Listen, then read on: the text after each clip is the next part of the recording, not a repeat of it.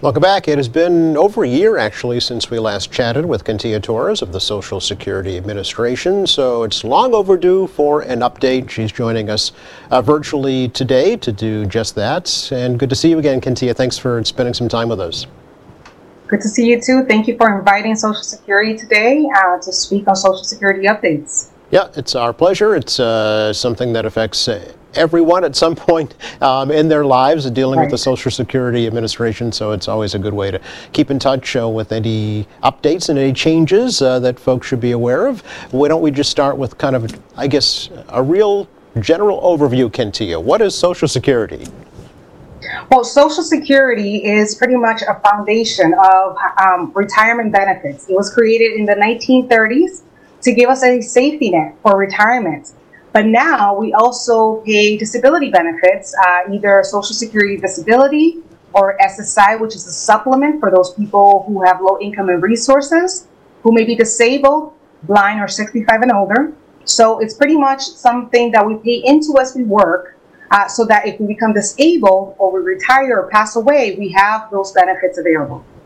And does everyone have a Social Security number? Well, not everyone, but most U.S. citizens um, have a social security number, uh, permanent residents, some students. Um, so most of the population have a social security number. So when we work, that social security number is used to track our work throughout our working lives, and that is how we pay into social security. Sure. Obviously, since uh, the pandemic hit, um, there's been a lot of changes to the administration. Uh, one of them is the fact that we're still communicating virtually. Uh, virtually. We some workforce reductions, um, I know. But any um, lasting pandemic era changes that folks should be aware of in Social Security? Well, right now we are reopened to the public, but business practices have changed a little bit post COVID. Um, I know before COVID, uh, we had a huge traffic in the offices, um, and most people prefer to come into the office to conduct all their business. But after uh, COVID 19, uh, many of our staff are still, half of them are in their houses doing virtual work, and the other half are in office. So, although we are open to the public, we highly recommend that before you come into a Social Security office to apply for benefits, that you call us and schedule an appointment so that again we keep the waiting rooms a lot clearer but uh, we're able to have the person uh, available to assist you with that application because if you walk in we can determine how many associates we're actually going to have ready for you and all the questions in the office. But of course everyone's uh, able to walk in what we will do at that point is respond to uh, as many questions as we can and then if you need an appointment we will schedule an appointment either in office or over the phone but the best way to apply for benefits at the time is online. Um, by completing in, uh, let's say, if you go to socialsecurity.gov, it takes about 10 minutes to complete a Medicare application and about a half an hour or so to get a retirement application in.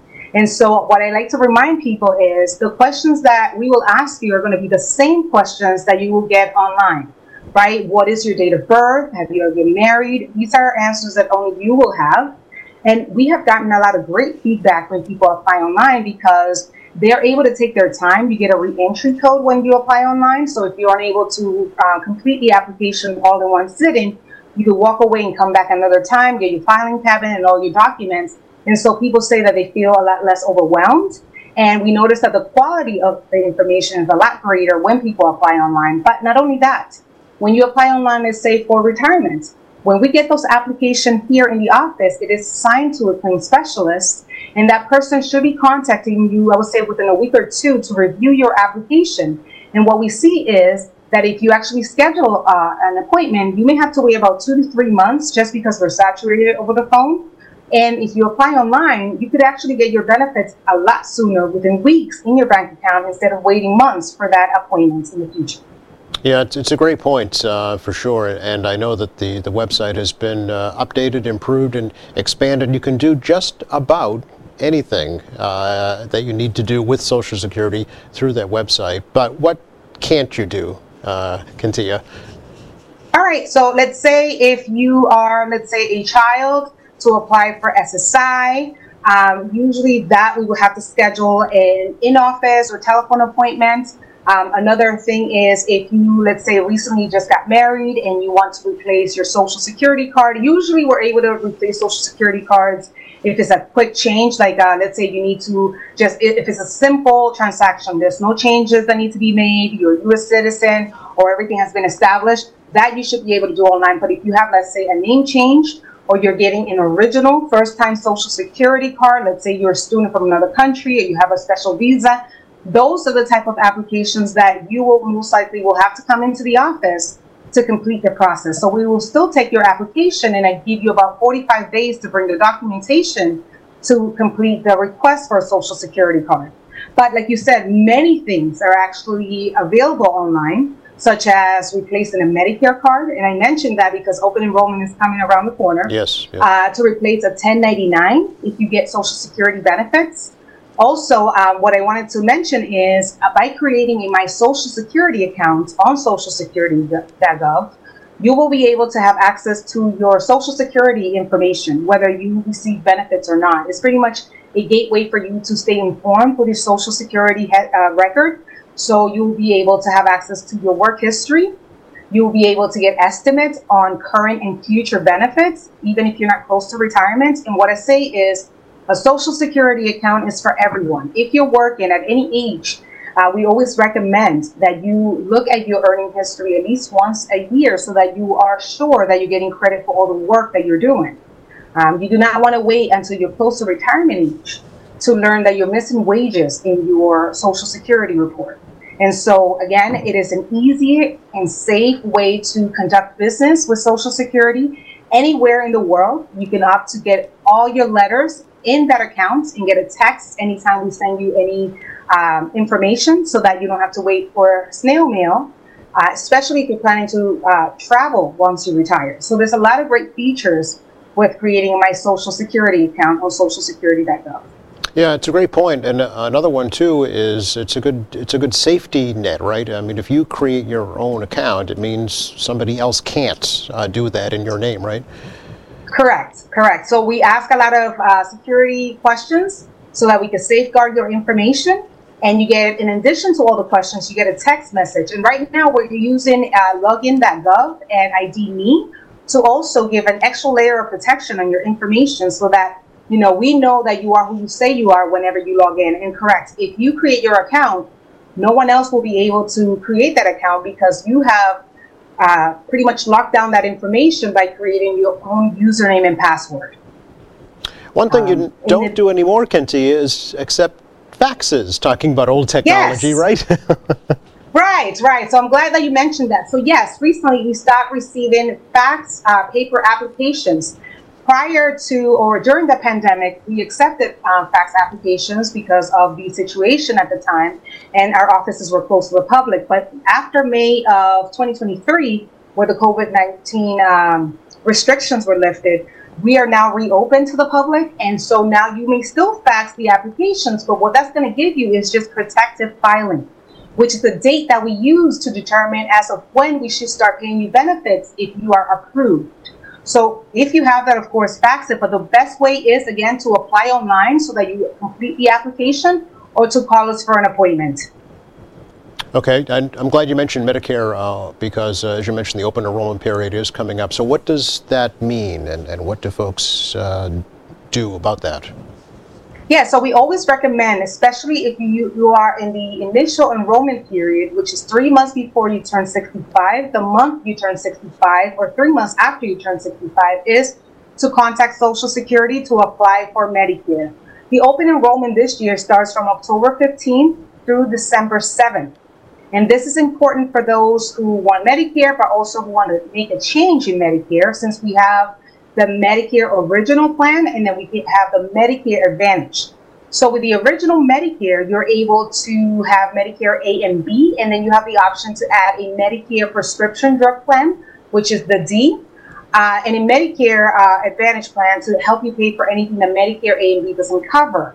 With the Medicare Advantage, uh, you're able to have the Medicare A and B, but it also automatically brings the prescription drug plan and anything else that you may need. Now, the original Medicare is a little bit more expensive than the Advantage, but with the original Medicare, you have the option to not stay within a network. You can travel anywhere in the United States, and this may be beneficial for those who want to perhaps go down south in the winter and come back in the spring up north.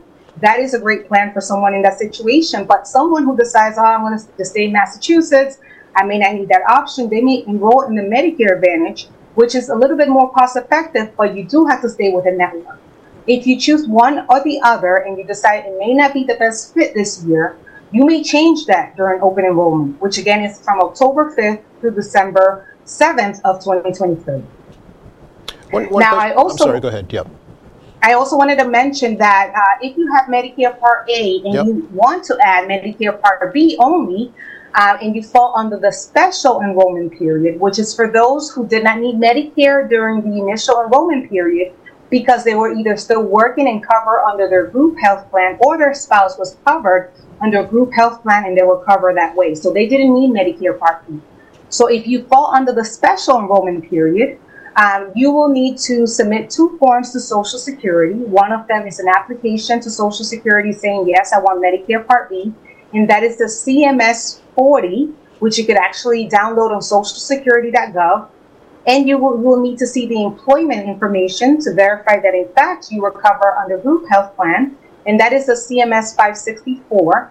Once we receive those two forms that you again may download on socialsecurity.gov, we will process your request and you should get your Medicare card within two weeks in your house. So, um, very important information to learn just because Medicare is around the corner and we don't want you to miss your enrollment period. Absolutely. Yeah, that's what I wanted to ask. Is if you do miss the enrollment period, Kentia, um, do you have to wait till the next enrollment period the following year, or can you go back? Well, uh, great question. So, if you are not no longer eligible to your initial enrollment period and you do not qualify for what we call SEP, the special enrollment period, you still have another chance during the general enrollment period. And that period begins every year from January 1st to March 31st to allow you to enroll in Medicare. And it used to be last year that if you did not have Medicare Part B, you would have to wait till July of that year to get Medicare Part B. But now that changed. In 2023, you wouldn't have to wait till July. Your Medicare Part B will start the following month after you apply for Medicare. Okay. Now, what hasn't changed is the fact that if you decide, you know what, I do not need medical uh, Part B, I am fine, I'm healthy, I don't even see a doctor, and later on in life you do need Medicare, and you did not enroll in Medicare, uh, either Part A or B, you may have a 10% penalty for every year you did not enroll in Medicare Part B. Yes. So that has not changed. Okay. And it is important to know. But if you need additional information because maybe you're confused or you want to verify what your enrollment period is, feel free to call Medicare at 1 800 633 4227. Again, 1 800 633 4227. Or you may call Social Security at 1 800 772 1213. And we're open at the call center from 8 a.m. to 7 p.m. local time.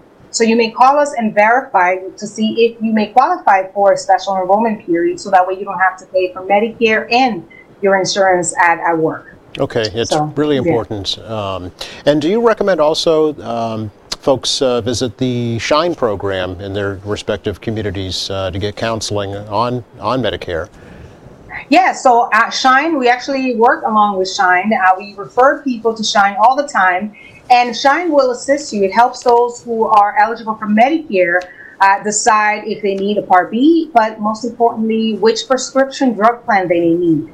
Because here at Social Security, uh, many people believe that we do everything with Medicare because we enroll you, but all we do here at Social Security with Medicare is enroll you, mm-hmm. um, uh, withdraw you if you're not interested, and also help you pay for the, uh, let's say, take the premiums so that we can send it to Medicare. But if you have any questions regarding Medicare Part D, that would be private insurance. So we wouldn't be able to guide you in the right direction when it comes to that or if you have any questions regarding coverage or copay, those are questions that would go directly to Medicare or the Shine program. And what I always recommend is to visit a website, uh, Shine, and you will see which phone number actually belongs to your uh, zip code. And uh, those people are phenomenal. They're gurus when it comes to Medicare and the different parts of Medicare. Yes, yeah. Uh, and I know you as well, Kentia, are uh, available to go out and talk to different groups uh, about Social Security, correct? That is correct. So Social Security provides presentations to organizations, companies, agencies, even schools, and these are free of charge to the public. So we are now offering, and we have been offering actually for a while, uh, while um, uh, free Social Security presentations, whether it's retirement, disability presentations. We also speak about Medicare, and we're now, you know, presenting on uh, all these benefits to because we want to inform the public of what is available at Social Security. We want to make sure that you get your information and that you're prepared, either if you are ready for retirement or getting close to retirement. But I often see many people who ask me, like, "Am I eligible for uh, Social Security disability?" Well, there's a great way to see how Social Security works, and also allow you to decide if it's the best option for you now, if you're working what are the limits? So I am currently available, and many of us all over the state of Massachusetts or in another state. Uh, you may email me at Kentia, K-E-N-T-I-A dot Torres, T-O-R-R-E-S, at ssa.gov. Um, or you could call 1-800-772-1213 and they will refer you to me so that I could contact your organization and schedule a presentation. Thank you so much, Kentia. Great to talk to you today. We hope to see you in Quincy real soon. Thank you very much for everything. Thank you for inviting Social Security today. You are very welcome.